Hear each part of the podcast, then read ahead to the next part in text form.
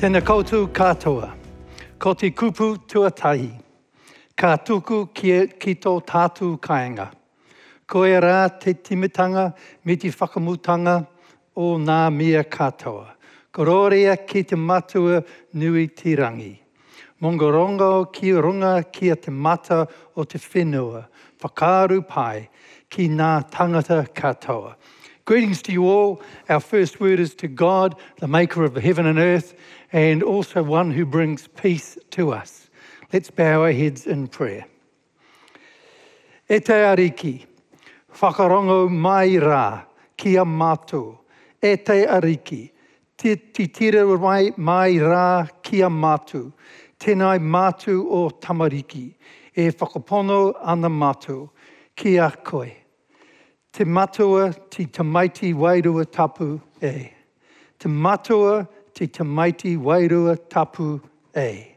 Te matua ti tamaiti wairua tapu e. Amen. Lord, hear us.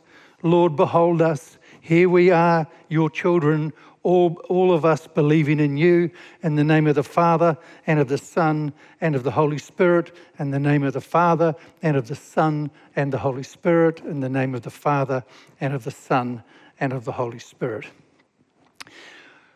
One of the things that I love so much about Curate Church, and the thing that I love more than even you guys, and I think you're pretty neat, is that, as theologians would say, we are very Christocentric. We, are, we have centered our belief, our trust, our life on Jesus. And today, what we're going to be doing is continuing that. Because rightly here, we remember at communion, we remember in our worship what Jesus has done for us. We know that without him, salvation is impossible. And so when he was nailed to the cross for our sins, we could, he died that we might have life. And not just have life, but have it to the fullness or abundantly. And so today we're going to continue the story of Jesus into an area which you may not be entirely familiar with, or as somebody who's already told me this morning, they had never really thought about it quite in that same way. What we're asking the question today is what happened when Jesus ascended back into heaven? We know he rose from the dead, but then he ascended back into heaven. And we're going to look at the ascension and we're going to look at what Jesus is doing now, today. Jesus is doing something now. The work of Christ started with his conception. And I love the reading in Luke. Nathan, that's one of my favorite passages, particularly the moment of the conception of Jesus in Mary's womb, where the paternity of Jesus came from God by the Holy Spirit, so that the one who was going to be born would be the Son of God. But the maternity, the full humanity of Jesus came through Mary. And so we have this person who is unique and will never be another one, one who is 100% divine and yet 100% human. And I guess we're going to ask the question what happened to the human being? Where is Jesus now? What is he doing today? And we're going to find there are six things that the ascension has given to us, or more correctly, that Jesus has given to us through the ascension. So the, the message is called the power of the ascension of Jesus. You know, when we're taking communion, Remember a few weeks ago, Nathan, the Anglican vicar, he, he, he spoke. And I really love Anglican theology, as my students in Curate College would know. I love Anglican theology around communion because it's not just a remembrance. They believe that when they take it, a spiritual dimension is transferred through the elements that brings the power of God by the Spirit into our lives if we want to partake of it. And so today, what we're going to be looking at is the power that is given to us through the ascension. Now, my first slide is the book, and you say, What the heck is this? The Evangelical Theology by Michael Bird. I've done this for two reasons. A, if those of you who, who just really would love a neat theology book that you don't need a, thesaurus with, uh, to read. This is a brilliant book. But I'm also using it um, as a guide for us today so that you can see that what I'm going to be sharing today is not something that I've just made up, which is really important when a preacher preaches, that it's not just some idea. And so we're going to be totally guided by Scripture. In fact, what we're going to be sharing today is absolute Christian orthodoxy. What do I mean by that?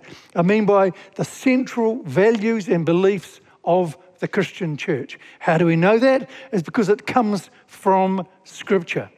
Secondly, it is the, the historical record of the church. In the first 500 years of the church, the discussions about, particularly about who was Jesus, really came to a conclusion. And in the great creeds of the church, like the Nicene Creed, the statements of, of faith that we believe in so much were formed. And all of this, what we're going to be speaking about today, is reflected in those creeds. Our first thing we want, first slide we want to have a look at is what is the ascension of Jesus? Well, you will probably all know the story. Jesus speaking at the end of Luke after the resurrection, he said this I, that's Jesus, am going to send you what my Father has promised. But stay in the city until you have been clothed with power on high. Now, just a cue that's the first thing that Jesus was going to do after he ascended. When he had led them out to the vicinity of Bethany, he lifted up his hands and blessed them. While he was blessing them, he left them and was taken up into heaven. Then they worshipped him and returned to Jerusalem with great joy and they stayed continually at the temple praising God. We can have a few quotes from Michael Bird, and here's our first one. What he's talking about is the, that the ascension is a transition from Jesus' life on earth, and particularly his resurrection appearances, to his ascension into heaven. So it's a transition. The ascension is an important transition for various aspects of the works work of Christ. The ascension marks the end of the resurrection appearances and the beginning of Jesus' session as the Father's vice regent. Just as the ascension is differentiated from the resurrection, so too is the ascension differentiated from Jesus' session. The session is what Jesus is doing now as he sits at God's right hand in glory until the day of his return to earth. Terrible theological joke. Why does God have to use his left hand? Because Jesus is sitting on his right hand. No, that was terrible. that was really bad. That's about as good as we can come up with in theology. terrible, eh? And my old students go, not another one. So, our first, the first of the six things that are important. The, the, the, power of the ascension comes into our lives. There are six things that, although Bird mentioned seven, one of them's too complex. We're just going to make it six for the sake of today. So otherwise, we'd be here for a while. The, the, the very first thing that um, was achieved when Jesus ascended to heaven, he ascended to heaven so that he, the Father, can send the Holy Spirit to his followers. And Jesus said in, in John uh, 14, If you love me, keep my commands. There's always a catch with Jesus, isn't there? He never just says, I'm going to send the Holy Spirit. He says, If you love me, keep my commands. You know, and Jesus' commands are pretty simple. We should love one another. Really simple. That's the only command he gives us. Love God, love each other, love your neighbor. Pretty boring stuff, isn't it? If you love me, keep my commands, and I will ask the Father, and he will give you another advocate to help you and be with you forever, the Spirit of truth. Jesus had just told his disciples that he was going to leave them and he was going back to the Father, and they were a bit scared. But he said, Look, it's okay because what I'm going to do is I'm going to send you one who is just like me, another advocate, another counselor just like me. But the difference is, is that he's not just going to come and be with you like I am, he is going to be in you forever. And so when Jesus ascended, that was the cue for the Holy Spirit to fall on the world. And in a few days later, we know what happened in Acts chapter 1 that the Holy Spirit fell and the church was born with the power of the Spirit coming on the believers. Luke, who wrote both the Gospel of Luke and, if you're reading the Gospel of Luke, you, have got to read the book of Acts as well. It's a continuation, like a part one, part two. But in Acts 1 8, Luke says, quoting Jesus, but you, in other words, believers, will receive power when the Holy Spirit comes on you. And you will be my witnesses in Jerusalem and in all Judea and Samaria and to the ends of the earth.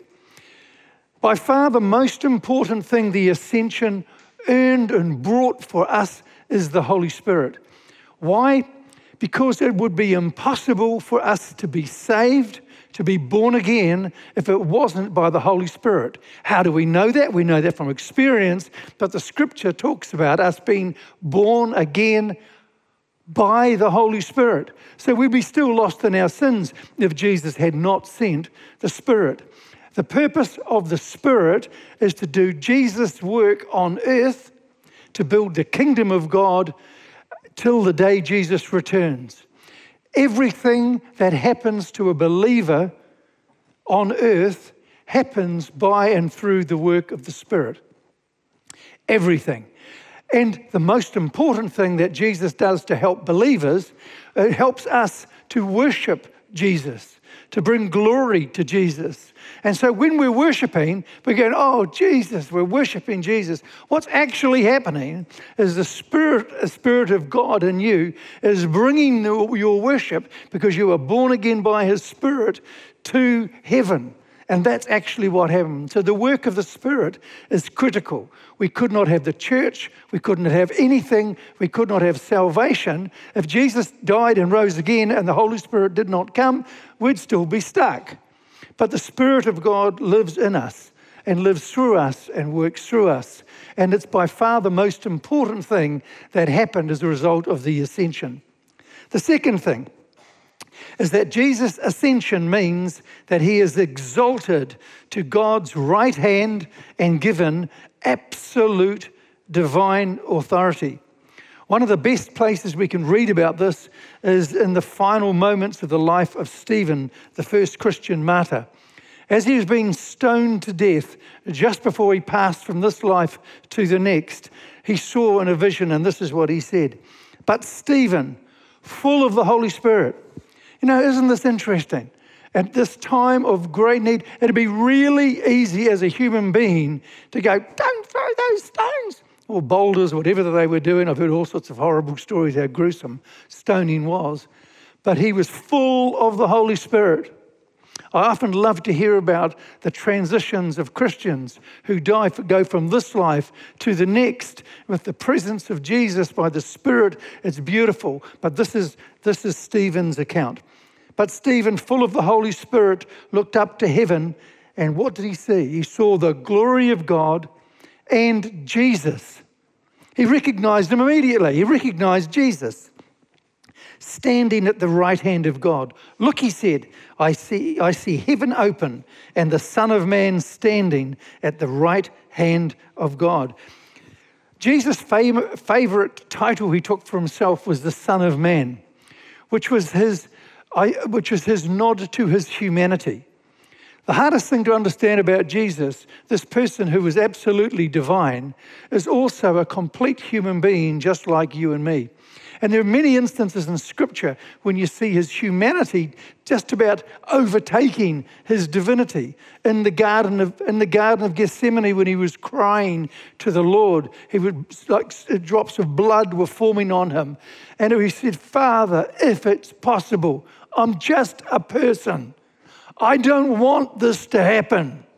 I know it's going to be horrible. If there's any way you can take this away from me, can you do that?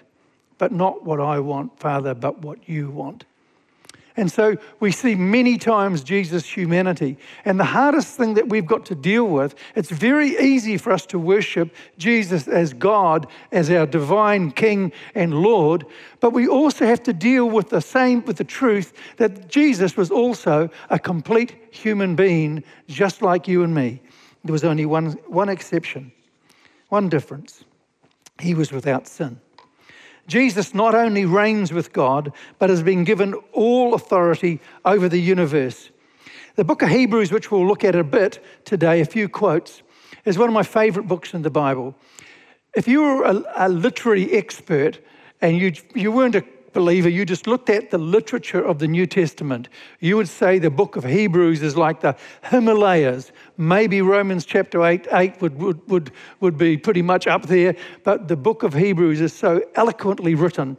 It's actually a sermon delivered to Jewish believers to get them to focus on the new high priest because the old priesthood and the sacrifices of the Old Testament have gone, and we now have a new permanent high priest, Jesus Christ, who has gone through the heavens. And he is exposed, ex- explaining that with incredible scripture from the Old Testament. It's a masterful thing. And this is what it says right at the beginning. And now, in these final days, he has spoken to us through his Son. God promised everything to the Son as an inheritance. And through the Son, he created the universe. The Son radiates God's own glory and expresses the very character of God. And, and here's the important point in this discussion, he sustains everything by the power, mighty power of his command. Jesus has been given absolute divine authority over the universe, over heaven, over earth, over our lives.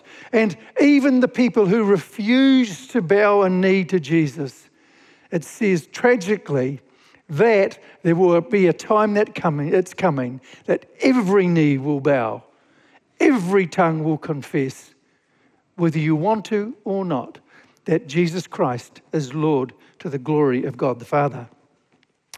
The second thing, which, uh, or the, the, the, sorry, the third um, important uh, benefit, if you like, that Jesus' ascension has given to us is that the ascension demonstrates that God has placed Jesus, a glorified human, as vice regent of the universe.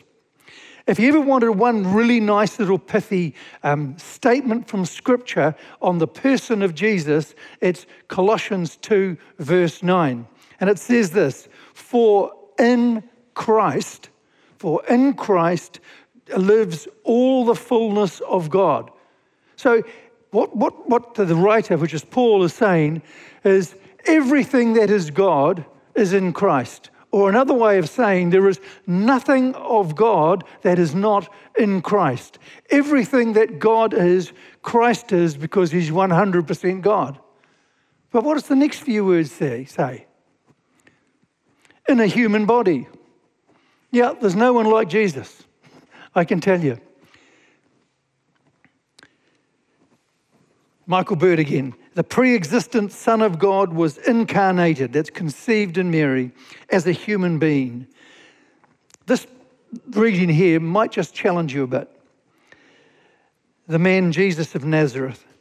When Jesus was resurrected, he was still God incarnate, except now he had a glorified human body. He did not cease to be human. He did not shed his human shell like someone taking off a gorilla suit and, and resuming his pre incarnate life as a luminous and angelic being. No, he retains his glorified humanity for the rest of eternity. In other words, there is now a human at the helm of the universe. What is more, we worship an Aramaic speaking, brown skinned, scarred and circumcised Jewish man at the Father's right hand. You see, Jesus' humanity didn't disappear. Mary had a child, and the child was a human being, just happened to be God as well. And that body, that person of Jesus, can never disappear. And it's the interesting thing is that in, in Paul's writing, particularly in, in 1 Corinthians 15, it's the passage on the resurrection. He says this is that he, Paul said that some of you are saying that there is no resurrection of the dead, that the dead are not raised. And Paul says this if Jesus did not rise, um, rise from the dead, if Jesus was not raised from the dead, you are still in your sins. But Jesus has been risen from the dead. And so we will, be, we will also be raised from the dead. And at the end of that passage, Paul says, Victory, Death, O death, where is your victory? Death, O death, where is your sting? It's gone because Christ has risen we will also be risen. Jesus' human body was, was resurrected, ascended into heaven, and glorified. He is still 100% God, but he is also 100% human. And what happened to Jesus will also happen to us at the resurrection of the dead. In fact, one of the greatest principles in Scripture is that everything happened to Jesus will happen to us. You know, you also died. Jesus died. You died. Romans chapter 6 talks about baptism as a burial, as a death and a burial. We have been baptized into the death of Christ. When we became Christians, we spiritually died, and because of that, we are now permanently united with Jesus in his life. So, just as he rose from the dead, we are also united with him. Isn't that fantastic? The fourth benefit from, of, the, uh, of the ascension, and I've already alluded to it believers share in the reign of Christ by virtue of their union with Christ. We looked at this little passage in Colossians chapter 2. Now we'll read the rest of it. For in Christ all the fullness of God lives in a human body. So, therefore, you are also complete through your union with Christ, who is head over every ruler and authority. When we become born again, we are literally united into Christ. And so our life has now gone. We are hidden in Christ. The Bible talks of us being aliens and strangers on this earth. We are died and we now live in Christ. So we are united now with Christ. In fact, one of the nicest passages is Romans chapter 8, which starts off and it builds up like a crescendo, like an orchestra building up. It starts off with, Let's not be glum, because therefore now there is no condemnation for those who are in Christ Jesus. Then it goes on to say, for those who are led by the, by the Spirit of God, they are the children of God. So not only um, we, should we not be condemned, but we are now children of God. But that's not it. Because a child is also an heir. See, when you are born, you become an heir immediately. When we are born again, we're not just a child of God, we become an heir with heir with God. And in fact, Paul says we are co-heirs with Christ. So everything that happened to Christ will happen to us. We will have new and glorified bodies. I don't know what bits and pieces we that'll, don't know. It'll be pretty cool. It'll be cool. In Ephesians 3, because of Christ and our faith in Him, we can now come boldly and confidently into God's presence. Reading Michael Bird, as a result, this is the confidence we have in approaching God that if we ask anything according to His will, He hears us. And someone asked me after the meeting, How do we know what is the will of God? And I said, Look, it's the wrong question. Who are you? I'm a child of God. Who's living in you? The Holy Spirit. Done.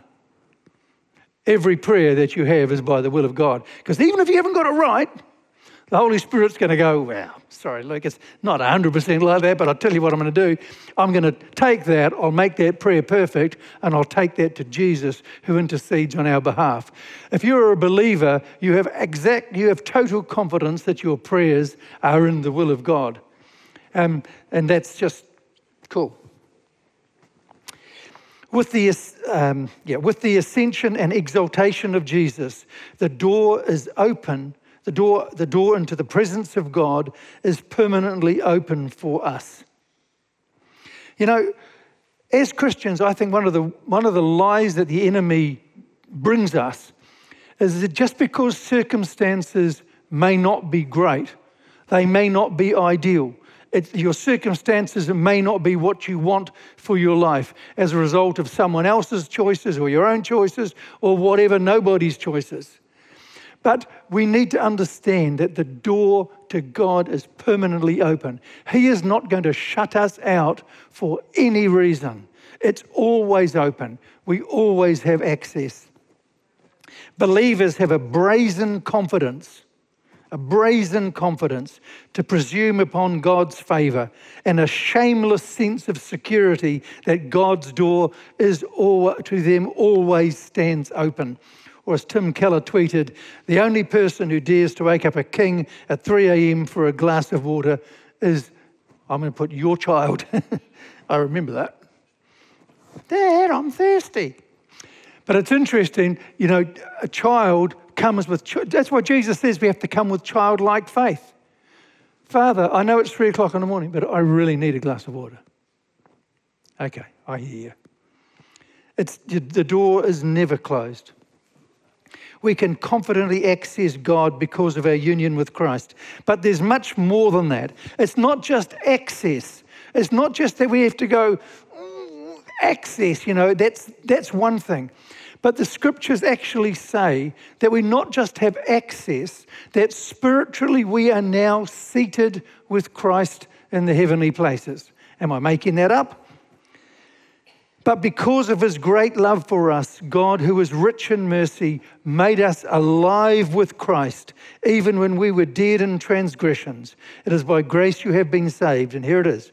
And God raised us up with Christ and seated us with him in the heavenly places, in order that in the coming ages he might show the incomparable riches of his grace expressed in his kindness towards us in Christ Jesus.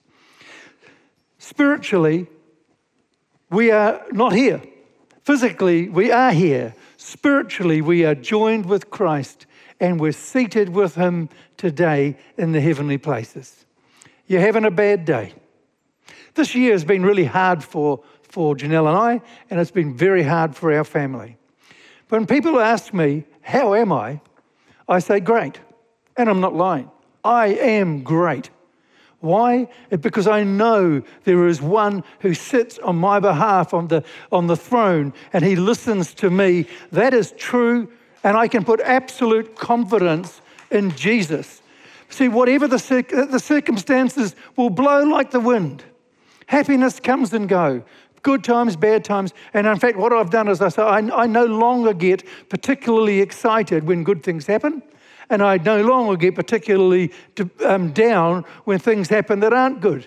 All I know is that my trust and my confidence is in God, regardless of circumstances. And that to me is, the, is when you start to grow in Christian maturity, when you can say, Yes, this is not great, but I know one I can trust in. I can put my trust in Him. Why? Is because He's achieved all of these things for us. Since then, this is Colossians 3 1 to 4. Since then you have been raised with Christ. Paul is repeating it. We are now seated with Christ. We have been raised and we're now with Jesus in the heavenly places. Because of that, set your hearts on things above where Christ is, seated at the right hand of God. Set your mind on things above, not on earthly things. For you died. We've already said that and your life is now hidden with Christ in God. When Christ, who is your life, appears, then you will also appear with him in glory. And the last thing, so the second to last thing that happens when Jesus ascended into heaven is that Jesus' priestly work of mediation and intercession continues in his heavenly session. Hebrews 4. So then, since we have a great high priest who has entered heaven, Jesus, the Son of God. Let us hold firmly. Don't get blown around. Don't let circumstances affect this. Let us hold firmly to what we believe. This, or I could throw a because in there, because this high priest of ours understands our weaknesses. For he faced all of the same testings as we do, yet he did not sin. Why? Because he was a human being. So, because of that, let us come boldly to the throne of our gracious God. There we will receive His mercy and we will find grace to help us when we need it most. And I've needed it a lot, and there hasn't been once when He hasn't provided it. Continuing to read, there were many priests under the old, old system, for death prevented them from remaining in office. But because Jesus lives forever, his priesthood lasts forever. Therefore, don't you love Bible therefores? Therefore, he is able once and forever to save those who come to God through him. He lives. Jesus lives today to intercede with God on our behalf. So, who will condemn us? No one. For Jesus Christ died for us and was raised for life, to, uh, raised to life for us, and He is sitting at the, in the place of honor at God's right hand, pleading for us. Isn't that a beautiful picture? Here we have our Lord and Savior sitting at the right hand of the Father. The Spirit of God who lives in us takes our prayers and requests. And in fact, the Bible says that the Spirit intercedes for us with deep groanings, that words just inexpressible groanings, and takes all of our clumsiness, our bits of this and that, our problems. He takes it and brings it to Jesus, who whispers in the ear of the Father and says, How about this? And the Father says, It's done. Isn't it good? The last thing that Jesus accomplished for us will, will, will culminate as when he returns, when he comes again. In the book of Acts, it says, after Jesus, after he said this, he was taken up before their very eyes, and a cloud hid him from their sight. They were looking intently into the sky as he was going, thinking, Where are you going? I don't know. When suddenly two men dressed in white stood, stood beside them. Men of Galilee, they said, why do you stand looking into the sky? The same Jesus who has been taken from you to heaven will come back in the same way as you have seen him go into heaven and Michael Bird, the certainty of Jesus' future parousia, which just means his return, is anchored in the reality of his ascension into heaven. Hence the words of the angels to the disciples the same Jesus who has been taken from you into heaven will come back in the same way you've seen him go into heaven. Jesus will return in the same way, and more importantly, he is the same Jesus. In the same mysterious way Jesus ascended into heaven, he will return to reign over the earth and consummate his kingdom. For Luke, the ascension and the return of Jesus belong together, not as two ends of one pole, but as one organic unity. As Robinson said, the ascension is the advance notice of the end. So, one of the, one of the last things that happened as Jesus was ascending into heaven, I'm going to come back the same way. You know, the return of Jesus is actually really simple. You don't have to look into the signs of the times and to read, you know, the dark web to find out who when's Jesus coming and all the prophecy. When he comes, you will be aware of it. And I found that Christians sort of have gone off the, the they've gone into all of these eschatological theologies. You know, some say this, some say this, some say that. So what I've done is I've formed a new theology on this, and I'm calling it panmillennialism. It'll all pan out in the end. And, and so I'm just going to sit there and I'm going to work on the theory that when Jesus comes back, I'll notice. And that's good enough for me. So we're going to conclude, and I'm going to conclude with a reading out of Hebrews chapter 10, which is going to summarize our message. And so, dear brothers and sisters, that's us. We can boldly enter heaven's most holy place because of the blood of Jesus.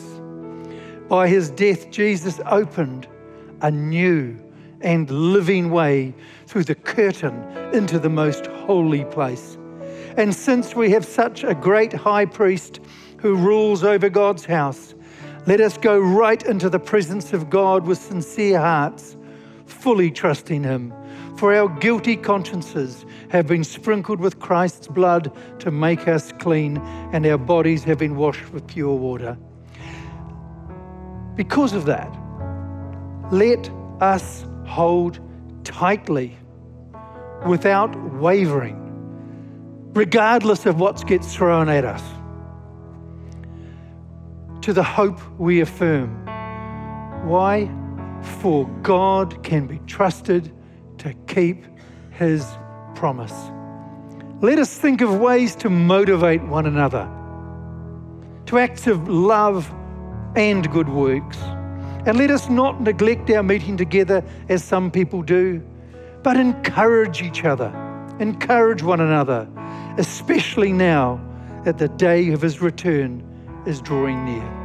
Amen.